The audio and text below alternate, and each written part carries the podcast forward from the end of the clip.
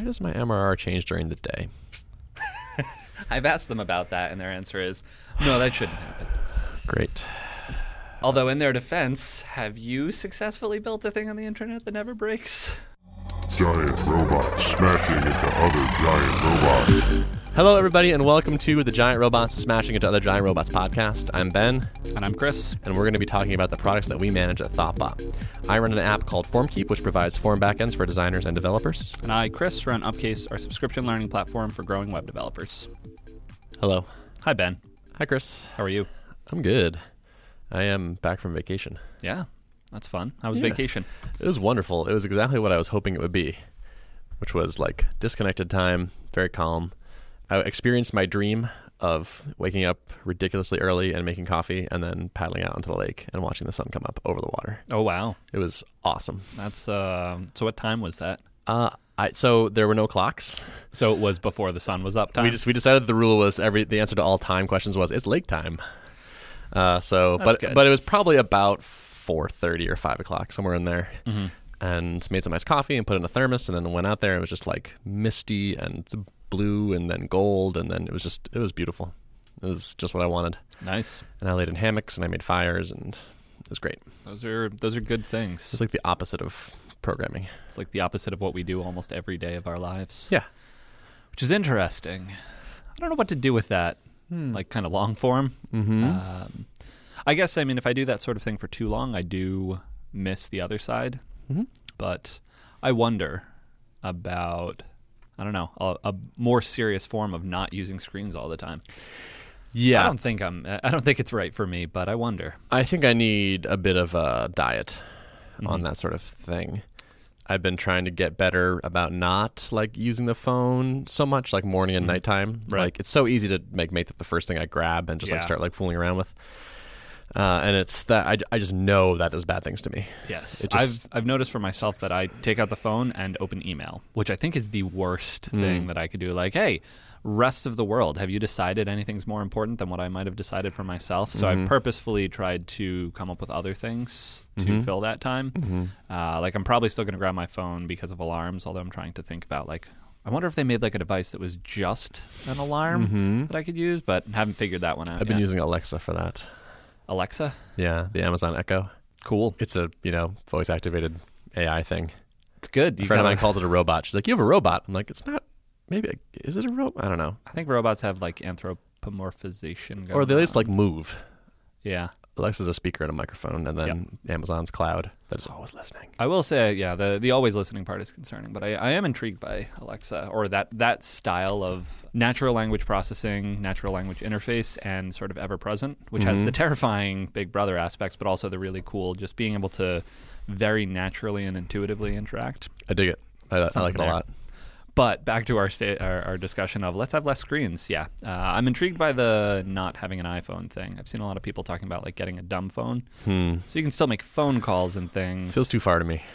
GPS is like the best thing ever. Yes, I but agree. I will also say, like, so during the lake adventure, we I didn't have a GPS, and so like we would go to the grocery store or go to the gas station or whatever, and I've just sort of learned what roads were where and what was on them, and I was like, oh yeah, this is just what you did. Like I don't know exactly how many miles it is to the grocery store, but I know it's at the end of this road, so just drive. yeah, And it was kind of like delightfully quaint.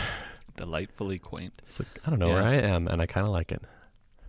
There's some nice aspects there. I had uh, a recent beach and then lake weekend myself that were very similar. Just no phones. uh, Time wasn't really important, Mm-hmm. which I think was uh, those two aspects I find really important. Like, there's nothing really pulling at my attention right now. I'm just here hanging out. It's nice. I Mhm. like it. So, Totally. well, glad to hear you had a good vacation. Thanks. Welcome back. You, you charged up, full of energy and new ideas and Uh, medium. medium. Yeah. Right. I so it's interesting. Like I, I didn't. It, it was great to do it, but it, I didn't like really feel restorative for some Hmm. reason. I, I think I actually my brain really thrives on structure. So like Okay. the vacation was nice because it was like a very calm time, and I think that was a nice that, like that- that's one ingredient to like a happy brain for me is some of that calmness. But the total lack of like we have plans or like I should go do this thing is is actually a little hard on me in a way. Mm-hmm. So I think the like for me, I, I find routine and structure useful in the lack of decision making and not having to use decision points, Mm-hmm. if you will, uh, like decision fatigue and that sort of thing. It's like, well, what do we want to do? We could go to the lake. We could do this. We could do this. It's like, I, I don't know. I want to do the same thing every day Mm. consistently. I want to eat the same foods. Um, I definitely, I like some combination of the two. Yep. So, but no, I, I, I'm I'm glad to be back into things, doing into doing things. stuff, having a little more structure in my life. So uh, yeah, a nice vacation. That's that's good to hear. How about uh, FormKeep? What's up in, in the land of FormKeep? Uh, funny story. I haven't been doing almost anything with FormKeep. Really? Okay. Yeah, except I pushed a little hot fix thing last night. I love when someone sends me a support request and I'm like, that's definitely a bug. And I look into it and I'm like, there's the bug. And then I fix it and email them back and go, yeah, it's fixed now. You That's like my favorite thing. Yeah. It was just a simple, simple thing. That's one of my favorite tasks is like, this will prevent future support requests. Yeah. I can see exactly where the end is. Uh, I'm going to do this right now and hopefully like blow someone's mind a little bit. Because that's to me, that's the kind of thing that you should get from a smaller service. Is like I can email someone and like they know what's going on and they can fix things quickly. That's sort of like appealing to me to offer. Interesting. I mean, yeah, that, I know that it's actually- counter to some other things, but yeah. uh, when it's small, at least, I, I think that's kind of a nice thing you can offer somebody. But sort of related to that, uh, so I've talked about how I'm looking around at all the products and sort of fi- trying to figure out where I can have the most impact. Yep. And the thing I'm going to focus on for at least a little bit is moving uh, is a Hound project actually. Okay. So Hound is our tool for doing automated code review for style checking. So we realized that a code base that follows the same style guide is a worthy thing to have, Mm-hmm. but it's not worth the time to have it reviewed by humans. Yep. And And, so there's a there's a certain sort of social implication when someone's like, "Hey, can you change these single quotes to double quotes?" There's a like, "Oh, come on, really, man?" Right, exactly. But when a robot does it, Yep. maybe not a robot because it's not moving, but you get the idea. Yep. So Hound was created in response to our own need, which Mm-hmm. is it'd be nice if something checked this automatically and didn't have that social implication that you just touched on. And so that's a product of ours. It's similar to FormKeep in that it has pay per pricing. So right now it's per repo. I think it's twelve dollars per private repo, free for open source repos, paid for private ones. So that's similar to the uh, original pricing model of FormKeep, not Um, mapping to the like current, correct? Right? Yeah, yeah, yeah. and- It's right, it has okay. the same pricing as the yeah as old FormKeep. right. And so much like old FormKeep, I think we would do well to switch to tiers. You found new prices to change, Ben. Yeah, exactly. I've I've I've decided to not change the FormKeep ones for a little bit, Right. but I have to change some something's price. Something on the internet is priced incorrectly. I Yeah. have to go. Yeah, my people need me, or something. So we're gonna move Hound t- to tiered pricing as well. I'm excited about the project because I think it will be a big lever for Hound, like it was for FormKeep. Um, I think it has the paper repo thing has the same drawbacks as the paper form thing, which is every it sort of penalizes customers for using you more. Yep. There's no sense of like, oh, we get it like each additional one is cheaper or something, or like let's move all the repos to Hound. It's like every repo becomes a decision. Like, mm, Yeah. do I really want to add more to this number? Not really. Maybe it's not worth it. Maybe let's let's just not do it. And I pulled all the uh, plans the other day, and three quarters of the people are using one Hound on one repo, uh, and then almost the the rest are using it on two, and then there's like a handful that are using it more than that. We're probably using it on a bunch. Yeah, I mean we're using it on a million Yeah. like hundreds probably of repos. But that's not shocking. That's about what I'd expect. And we'd love to push people like we'd love an organization to sign up and find value on one repo and then be like, let's just make this a standard thing that we do all over the place. Right. And tiered pricing I think will help that. And also it will raise the average revenue per customer, I believe. Uh, Hounds I think is around twenty dollars. So like the, there's the average person has like one point six repos. I guess that's pulled pulled up by the outliers at the edge. Right. So that's the average revenue per month. Right. Okay. Yep. So I'm gonna just take a page from the FormKeep playbook, and I, I think the tiers the tiers will be something we'll have to like hash out. And Hound is an interesting thing because I don't I don't own that product. I'm not the product manager for it. Uh, Right. Greg Greg is from our SF office, uh, and so and there's another team over there that I don't interact with a lot. So I'm kind of like this outsider being like, I think we should do this, and they said yes, but it's like okay, the details like I don't just get to decide unilaterally. Yep. So we're, I'm sure we'll we'll have some back and forth on that, but I'd love to get a higher initial price point. Shocker uh, and offer people you know cheaper pricing via Right. tiers as you know, less per repo as you go up. Makes sense. Mm-hmm. So you're going to be doing the coding on that now? Uh, yeah, I actually have started it already. All right. and that was an interesting experience because I initially recoiled. Uh, it was like I had this moment where I was like, I want to do anything else besides this. Mm. Um, and I think it was the fact that it's tough to jump into a new code base. Yeah. And make a non trivial change in the heart of the business. Exactly. Yeah. and it was like I go from FormKeep where I know it pretty damn cold Mm-hmm. to this thing where it's like I don't know any of it. It's like oh man, there are pieces in here that are actually Angular to handle some of the payment form things. And I was like great, uh, and so you it's don't just know any JavaScript, do you? Barely. I could barely follow it. Um, and so it was interesting to feel my intense reluctance that I had to just keep fighting for. And I kept being like, maybe I should go. Maybe I shouldn't do this. Maybe maybe I should make someone else do this. And I was like, no, this is just that initial couple hours where you're like, "Wha- how does anything work? Where is everything? What Yeah. what are your domain terms? But after a little while, I kind of started getting the getting it, and now I can start to see like, okay, here are the points where we're gonna we need to change things. By the way, I'll, I'll I'll plug something that we do as a pretty standard practice here, which is um, a bin setup script. So we have a- Yeah. a script that you can run that will configure as much as possible the app for you. Yep. Like making the databases, setting environment variables that need to be set, even pulling them from like uh, remotes where where possible. That's a new addition that I've seen added to it, and I was super impressed the first time it happened. I was like, "Whoa, wait a minute! How did I even get this variable?" Yep. Um, Yeah. So it's just like anything that you would have to explain to someone that wants to run the app. Yep. If you can put it in the script, do it. Like the ideal, ideal. I think the ideal situation is you run bin setup and then you can run the tests and they're all green. Yeah. And you're like you're ready for development. Not quite possible on Hound because you need to make a like a GitHub application token and some things like that. So there's some there's some annoyances mm-hmm. where like I had to go through the README and that or not yeah just things you couldn't put in the script easily. Um, but the combination of a standard setup script and a README was just, like I got the app running without asking anyone anything. Yep. which is like the gold standard to me. Yeah. So that was very cool. So kudos to Hound. And if you're not doing that on your projects, I think it's worth doing. Yep. I think a- we have a blog post about bin setup Hmm. on giant robots. I'm pretty sure at least one, if not multiple, because it is sort of a core thing. It's something that we keep each newer project that I come onto that has been set up. I'm like, oh, oh, you added this. That's a smart check there for Mm-hmm. whether or not this installer is even present. Oh, that's really cool. And Right. Yep. yeah, uh, they keep getting better. Yep, totally. Uh, and so I, I am trying something a little different using something I learned on FormKeep, which is, and uh, this is still a proposed plan that I, just, I need to make sure everyone on the Hound team is cool with, but I think this is the direction we'll go. The way I did it on FormKeep was add the code to support tiered plans uh, at the same time as paper form, and then tell everyone we're changing it. Uh, let them know they're grandfathered for 60 days. Wait the 60 days. New people were signing up under the tiered plans. Existing people were still on the paper form plans, so they coexisted. And then, you know, once the grandfathering was up, then move everyone over. Then pull out the paper form code. So that was the shape of it on FormKeep.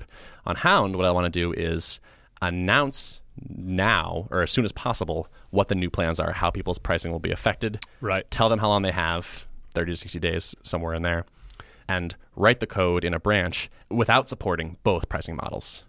The, the idea is reducing the complexity. Like if we tell people it's going to going to change, let new people sign up on the new thing, uh, but then code the branch as if there's no pay per repo pricing.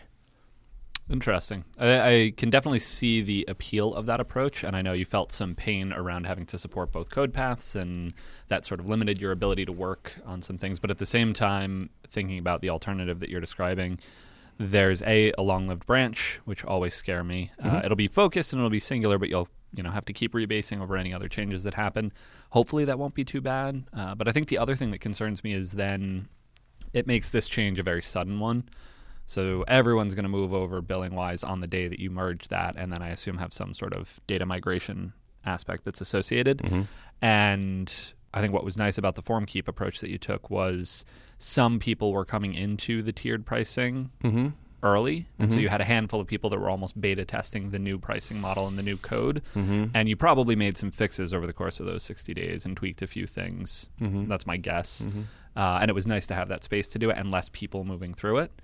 Um, you know, this is the like refueling an, a jet while it's flying in the air sort of thing. Like you're doing a very sudden switchover if you do it the way you're describing. But there's certainly everything that you just described as a positive. So cool. Yeah, I, Those I are my thoughts. Yeah, I don't think it's a panacea. There will be there's there's you're you're right that I think there's more risk doing it all at once. It's. I mean, it, there are definitely drawbacks to both sides. It's. You know, you're in a good position to make the decision now as to which of those approaches is better. Uh, so Yeah. The one thing that you, I, I think I definitely agree with regardless, is if you know you're heading in this direction, communicate that to people now so that that 60 day window starts. The clock is ticking. Um, because I remember there was a long, there were 60 days where you were waiting, and there was time leading up to that where you introduced it, where you knew this was coming, but you, the 60 days hadn't started. And so once you got the code in, you still had to wait those full 60 days before you could Yep. take advantage. So I, I fully support the announcing this ASAP and then whatever you want to do from there. You know, I'm also going to push for a shorter window than 60 days, I think. So FormKeep, if you decided that the new pricing that wasn't for you, Mm-hmm. Um, and you're currently collecting submissions, you have to go find another solution for Right. that. And so it could be disruptive for your business. If you decide the new hound pricing is not for you, you could just turn it off, right? Like you lose the style checking, which is what you're paying for, but it's you don't have to stop working. yeah, You don't lose money. yeah. I'm I, I certainly can see what you're saying, and So- uh, I'm gonna I'm gonna petition for lower, but we'll see what people say. right. Well, when you say people, this is the Hound team. Hound, yeah, hound folks. not gonna gen- generally uh, petition users. And Yeah, say, which email all the customers and ask them. what window, what length of time would you like to be able to make this decision? Yeah. Is infinity an option? Because I would go with infinity, please. Mm-hmm. Uh, although, actually, I think the tiered pricing, there are reasons that it makes sense for users and for everyone. So um, Mm-hmm. I, I, I would guess that this will actually be probably a welcomed change. Mm-hmm. So cool. Yeah so that's what that's what's up with me so i'll be reporting uh, on that sort of progress we have summer summit next week which is our annual company retreat thing We do, and some vacation. So I'm not sure what the podcast structure will look like. okay uh, but that's this is my focus for a little while Mm-hmm. uh, and then i might also after that might loop back and do the no credit card trial thing on formkeep Right. but uh, as of today this feels like the highest the biggest thing i can do to increase Yep. product revenue across all the products and so that's what i'll do and i'll be reporting live except not live i'll be Not live reporting at all. reporting delayed via the internet radio show Giant Robots Smashing into Other Giant Robots. hmm so what's up with you Cool. Well, what's up with me? Uh, so, a bunch of stuff is happening. Um, so, we've been talking over the past few episodes that we've recorded about a number of things, some potential changes that we were discussing about the pricing model and the, the whole revenue structure. Um, we've sort of gone back and forth. There are some elements of that that we're going to keep moving forward. Uh, but mostly things will probably be remaining the same from a business model perspective. But one thing will be changing, which is that I'm going to be rotating off of Upcase, uh, which is bittersweet, but I think the time uh, is right for a number of reasons. Uh, but most of all, I think it's just kind of time. I've been on it for a while. Uh, I think I've done some solid work. I'm very happy with what's happened, but I'm also finding myself a little bit less engaged, a little bit more distracted, a little bit more worn down and burnt out, for lack of a better term. Uh, so it makes sense on a lot of levels to uh, for me to rotate out, go try some client work again. I'm going to see how that goes. Uh, so for now, the plan is for Jeff to uh, continue on. One of the goals with this, as we started looking at it and seeing the fact that I'd gotten a little burnt out, you, uh, I would say this was about eight months ago when I took over. You were in a similar position where you're like, I don't know, I'm, I'm kind of feeling like I want something new. Uh, so we did try and look at it and think about what some of the aspects are, and um, there's some structural changes that we'll talk about in a minute related to that. Uh, but mostly, we realized that rotations are probably a good thing. Uh, this was one of the things we had a conversation with Chad, and that was the thing that he highlighted is one of the things that has kept him engaged and focused on this business for the what is it, eleven years now? it's 12 12. Phew. Uh, the 12 years that Chad has been running this thing or guiding or being a part of ThoughtBot in some form is that he's moved around a ton of times within that. Uh, there was even a period of, I'm not actually sure, six months. How long was Chad on Upcase? something like that something like that. Uh, and then he got towards the end of that and realized, like, you know what? I think it's time for me to rotate out. And he did that, and other people uh, moved in. But he was highlighting the fact that rotations are something that we believe in very strongly here at ThoughtBot. It's something that we often have to convince clients of um, because they're like, oh, I don't know, but this person's got institutional knowledge and things like that. But there's certainly the counterpoint of, yeah, but they might also be burnt out. They might also be in a rut. They might also be stuck in certain decision making patterns that are not beneficial.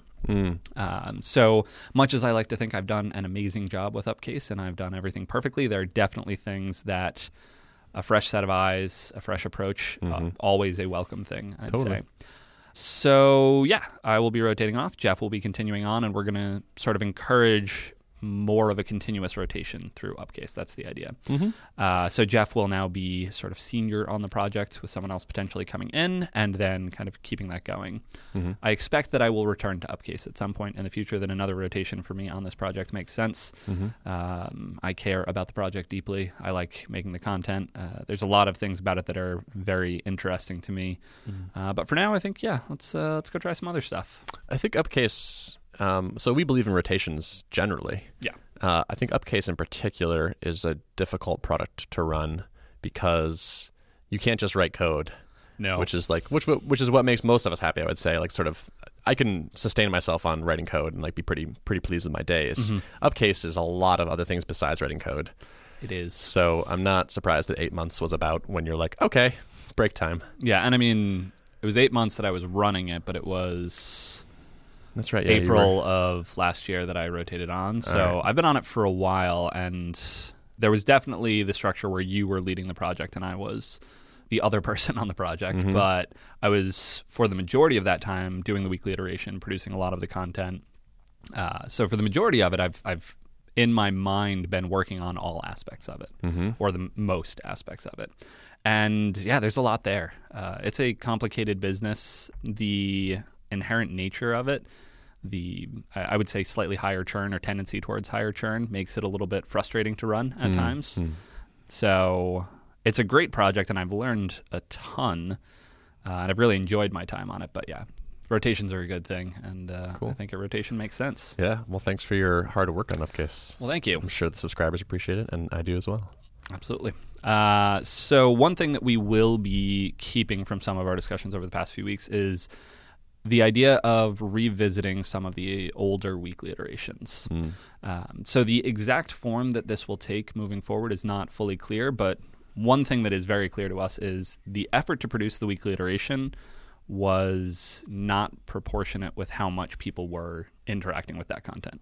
So when you look at the more structured courses, people were coming in, every new user was interacting with a few of those courses. And there wasn't any sense of newness to those or oldness. It was basically like, oh, I want to learn this, so I will watch this course.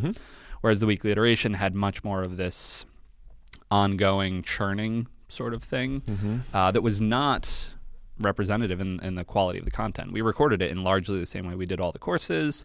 Similar amounts of preparation and effort went into each weekly iteration as did a single video within a course. So we're recognizing we've got 130 of these things. Some of them are absolutely great and are if we were to say have a new apprentice join us, there would be a number of weekly iteration episodes that would be high in my list of things that you should watch early on in going through Upcase. And so, with that sort of mindset, we are moving towards trying to highlight some of that older content and less focusing on here's something new every week, here's something novel. Um, that said, from a business perspective, we recognize that that email that we send out every week and the highlighting of a piece of content is probably one of the most effective things that we do for long-term retention. Uh, so we do want to keep that alive. So the plan is to build an automated sequence that will send out every week. You get a new email that says, "Hey, here's something that we know you haven't watched, that we think is good, that we think is great. Frankly, that's possibly better than what we would have produced novelly new this week. But we think this is a great one for you. There you go. There is no user who has seen all of the weekly iterations. I come the closest, and I still haven't. Hmm. So there's definitely new stuff for everyone in there. Mm-hmm. And additionally, as we produce any new content, that can go into this same pipeline and be dripped out to everyone. Mm-hmm. Uh, but yeah, so that's that's a lot of what I've been doing now. As I'm preparing to rotate off, I want to make sure that's in place mm-hmm. and ready to go. And so I'm writing code. It's weird. I hmm. uh, kind of forgot how to do this. Not really. It came back to me pretty quickly, but it has actually been fun, uh, but also challenging. There are a lot of parts to this. We realize we can't use some of the existing technologies, like intercom. Unfortunately, will not work for us in this. We can't send an HTML email via the API with the right. Like there are just there are reasons that we can't do this via intercom, which were frustrating and unfortunate. Yeah. You can send plain text emails via their API, but you can't send an HTML email. Interesting. Uh, and we consider the kind of the engaging template and things like that worth it enough. Like if we were just if we switch from this nice, well formatted HTML email every week that you get, uh, with a button that you can click to plain text formatting. I feel like that will not have the effect of continuing this business in the way that we want. Yeah. So we're building this uh, within the app itself, but then pretty quickly that highlighted a lot of things. Well, now we have to keep track of everything we've recommended to someone. Okay, we can do that. We can build that.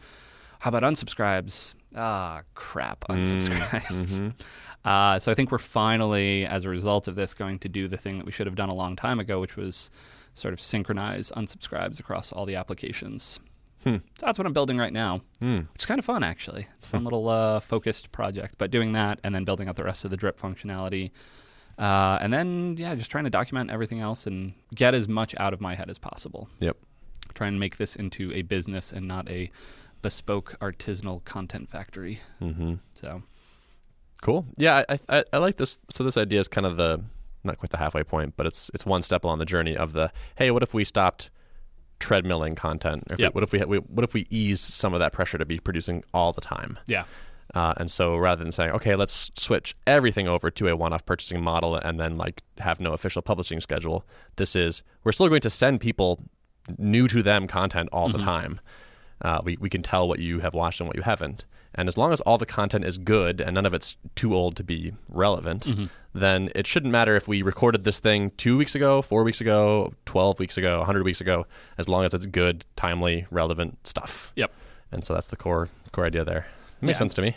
So we're going to build out a, a particular sequence that is this is the sequence. Yeah. And with that, also doing a, a little bit of fun data analysis, looking at uh, statistical outliers with regard to popularity. So like this one was 14 weeks ago, and the thing that was 15 weeks ago and 13 weeks ago were less popular than it. Therefore, it was a standout based on how long it's had to live. Uh, so picking out those and then also filtering for, oh, this one's about Rails for. Uh, all right, we can not include that. Yeah, and, and I think that's that's another place where you where it's a win because rather than signing up today and getting whatever happened to be this week's random topic, Yep. it's like this is a sequence of good topics. Yep. In an or in a, in a sequence that makes sense. Yep. Like you wouldn't. There are. I can't think of a, another kind of course where it's just like here's what we're learning this week randomly you just Yeah. get this it's not like what why there's no thought put into what might be appropriate for you Yep. And so with this, we have, you know, again, 135. It's pretty easy for me to build a sequence that is both quality, timely, and moves between different topics. So like we should, we're not going to have four weeks of Vim in a row here. Nobody needs to worry about that. Uh, that was a lot harder to do when we were producing it on a week by week basis. Right. Uh, it was actually that that was probably one of the bigger sources of stress for me was trying to balance who's available, what do they have expertise in, what have we done recently, and make sure that the sequence that we're producing isn't too heavy on one thing or another.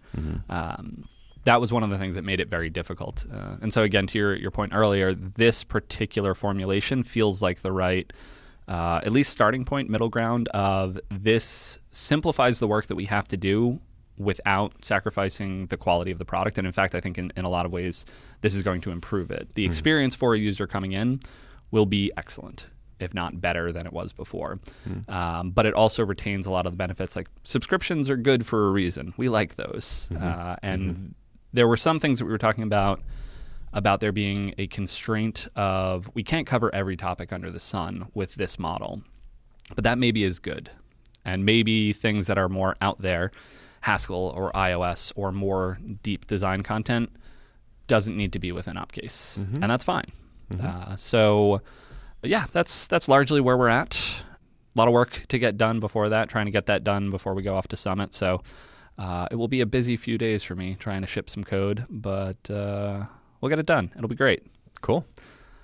So, given that you are rotating off, what are your thoughts? Do you have any like high level takeaways? Things you'd wish you'd done sooner? Things you'd regret? Yeah, um, I, I definitely want to take a little bit more time and think this through, but I've uh, I did take some time and write down a few things because Nice. I, you know, these weird moments in time only they're very ephemeral, and you know, pretty soon I will have forgotten this context. Um, so a few things that did stand out in my mind. Uh, support tooling things like the ability to masquerade as a user so i can log i can essentially log in and act and view the app exactly as a user sees it that is the most critical thing when it comes to support. I love that feature so much.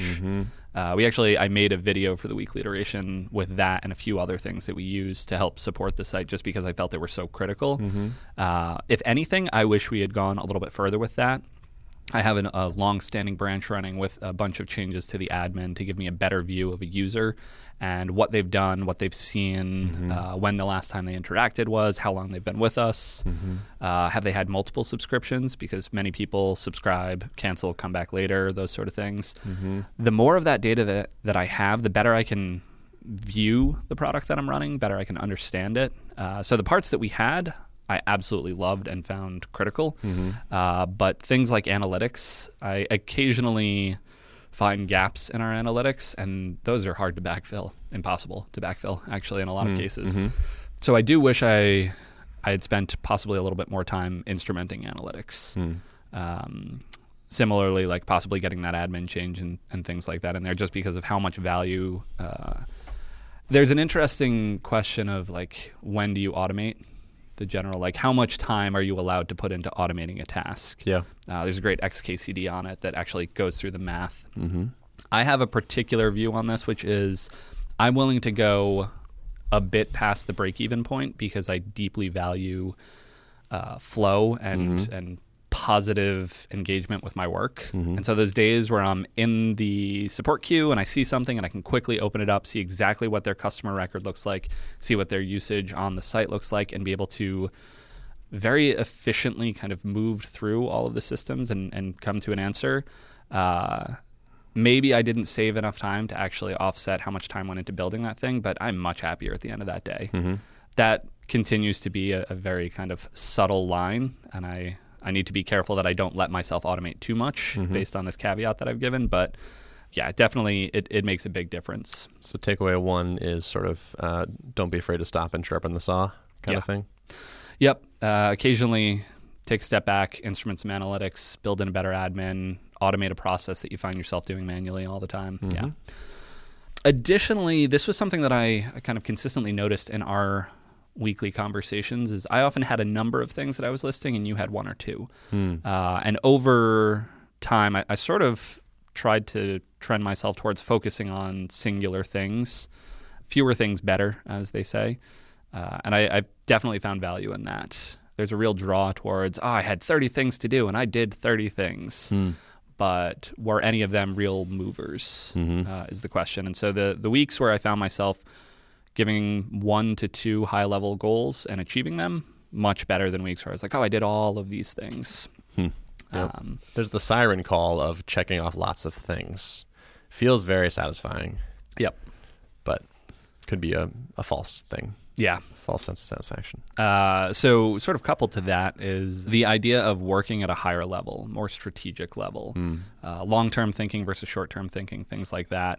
Uh, this most stands out to me in the work around producing a new course. That took months for almost all of the courses. There was initial conversations with whoever the other host was going to be. There was outlining the content. There was iterating on those outlines and trying to find the right examples and the right words and points to highlight, and then editing that down to make it concise and focused and as useful as possible. And then the actual recording. And then there was Thom's time to. There many, many, many, many, many steps but putting in the time on that and continuing to push that, even though on a week to week basis, it maybe didn't give me as many checked boxes or useful things to say. Like, what did I do? Well, I pushed along this thing that's big and heavy and is going to take a while. But every time I did a recording, I remember the the feeling of accomplishment associated with that because it was the culmination of not all of the effort, but a large portion of the effort leading into the production of a course. Mm-hmm. So definitely that idea of allowing myself to work on things that will take a bit more time but are worth it, are worth that investment of effort. Uh, rather than you know trying to do a bunch of little things that I can say like I did all of this. Gotcha. And I think the last one that, that really stands out to me is the importance of having someone to talk to, someone to just bounce ideas off of.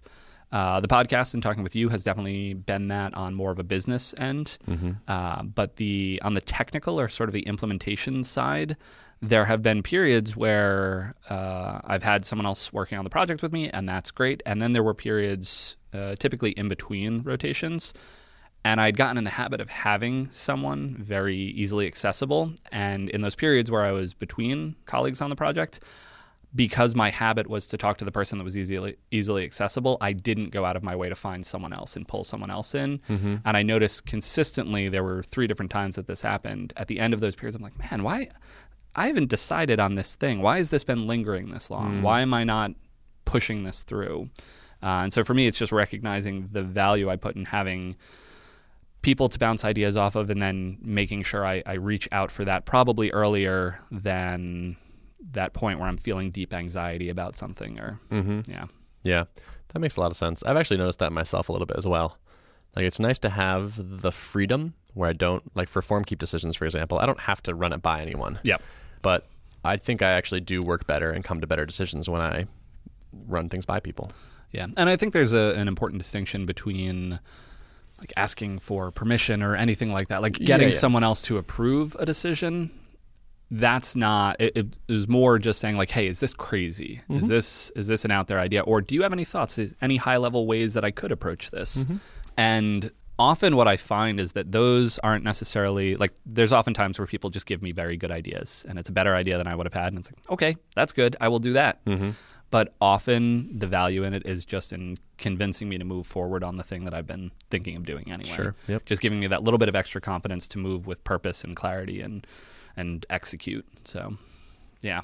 Cool. Talk with people. It's good. People are good. That's a good list. I'm glad we we captured that while it was fresh. Yeah. There's only certain times you can actually get that kind of thing. There are Yeah.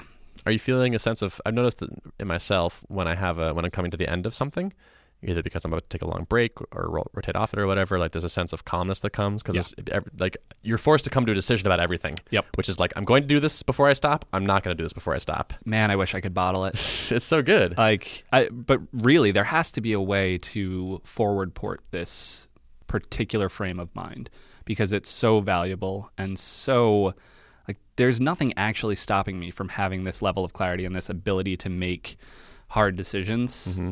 all the time i mean there is. It's my brain and it's a broken piece of hardware from years of evolution and whatever the heck built it. But man i wish i could uh yeah spread that. So yes i am feeling that uh that sensation of well there won't be me working on this in a couple weeks. So I have to decide. I have to hand this off or I have to wind this down or I have to do something here. I can't just exist in this space. And there's some things and lists that are like, you know, things go a week and then they go two weeks. And then suddenly there's some stuff that's like six months old that is still on list. I'm like, really?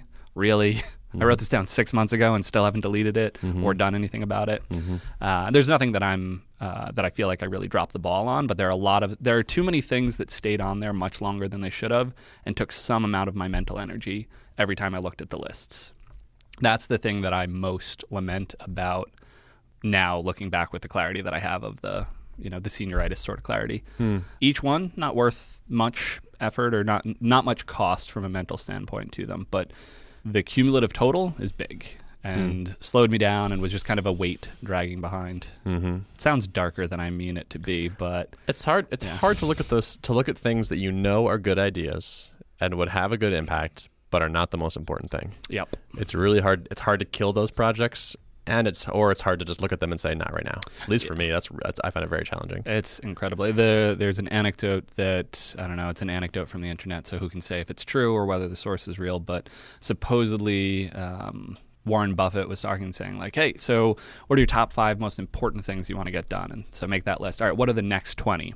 Okay, the next 20 are the things you can't do. You are literally not allowed to do them. And I like, I, I haven't, I've not ever implemented it, but I really like the focus that that can bring. Mm-hmm. Um, so yeah, something like that. I don't know. I, I do try whenever these sort of moments come up, like rotating off a client project. There's sort of this clean slate thing that happens, and uh, it's magical. Wish I could bottle it. If I could, I'd sell it online. You'd tell me to raise the prices. It would be great. Yeah. Uh, so is that it, it for us for this week? Uh, I think so. I don't want to talk about our Yeah. MRRs. Sure. Why is the product better for your customers than last week? Um, you know, I'm not sure. I know we've done a bunch of things, but nothing stands out that is audience facing. Okay. How about customer acquisition? Uh, we have revitalized, updated, made much better the ads that we have on Giant Robots. That's one of our main sources of traffic. And uh, I don't know, audience, let us know what you think. But uh, Tyson, our designer, uh, did some great work on them. I'm very happy with what they look like now. So Cool. What's holding you back? The amount of things that I want to get done before I decide that I am not doing this anymore. But yeah, Also pushing you forward, though. indeed. What are you excited about? Excited about? Uh, I think I'm excited to write some more code. It has been a long time. This little brief window of writing code here at the end of my time on Upcase has uh, reminded me that that's a thing I really like to do. Mm-hmm. So I'm excited to write some code. Cool. Uh, what is your MRR? My MRR is a 34620, which is an increase of $460 from what was two weeks ago, which is 1.3% increase over those two weeks. Sick. Ben, how's your product better for subscribers?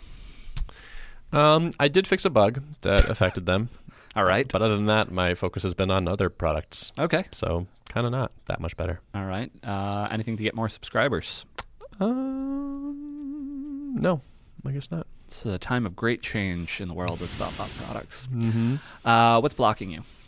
Nothing's blocking me. I'd say the closest thing is that I'm working with a remote team, Hmm. uh, which is Hound, and it's and it's not as easy as not. It is complicated. Yeah. And like Greg, the product manager, is on vacation, so I'll, I will see him next week on at Summer Summit, and we can talk about some stuff and Right. whatnot. But I don't have full authority, autonomy, and whatnot. Mm-hmm. So I'm not quite blocked, but I'm definitely moving slower. Where it's like, I made a card. Please look at it and make sure everything's okay before I go doing stuff. yep. Fair enough. And what are you excited about? Uh, I love new things. I love raising prices, and this is both. So I'm excited to get to do the kind of thing I like to do. This is the brightest of shinies. Exactly. Totally true. Uh, what is your MRR? We are up 4.4% to 9830, which is pretty cool. Uh, we're, we're flirting with a five figure MRR, Heyo. which is exciting. And you're going to rotate off the project, so that's all profit. Exactly. Well, I guess you'll still have some amount of support and things like that to keep it Yeah. going, but Yep, I need to do some some sharpening of the support saw. Probably less around tooling and more around like frequently asked questions or like fixing bugs that generate support requests. Because they just it just crushes my spirit. Support just to me is just it's one of the least fun parts of the job to me. yeah, I mean it it only happens when stuff's not great. Right? Yeah. No, I, I think it's a good pain. Like it's it's Yeah. indicating things that I should be fixing. Yep. And so I think it, it will naturally resolve itself because as it gets more painful, I'll be more willing to fix them, and then they will go away. So no big deal. But that's where I'm at. Cool. Cool. Well, Ben, this will uh, probably be the last podcast I'm on for a while, so uh, it has been a pleasure. It has been a pleasure. Thanks for having me. Thanks for joining me on the robot smashing and such.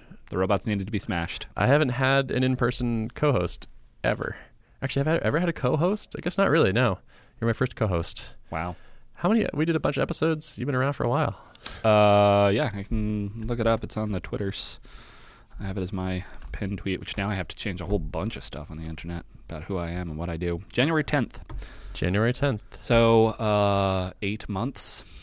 176. 176. 176 was your first one. Two, four, minus one, seven, six. 28 episodes. 28 episodes. Wow. That is the new record. Heyo. So the bar has been set, It is set. fellow co-hosts. And if anyone comes, I'm just going to have to uh, fight to retain my title. You can try. Um, yeah. So I think next week will actually be Chad and I will be chatting, All right. and after that, probably a co-host yet to be named. Heyo. There are irons in the fire. We're working on it. Today's show was produced and edited by Thom So long. Obarski. If you'd like to access the show notes for this episode, you can go to giantrobots.fm slash 205. Thanks for listening.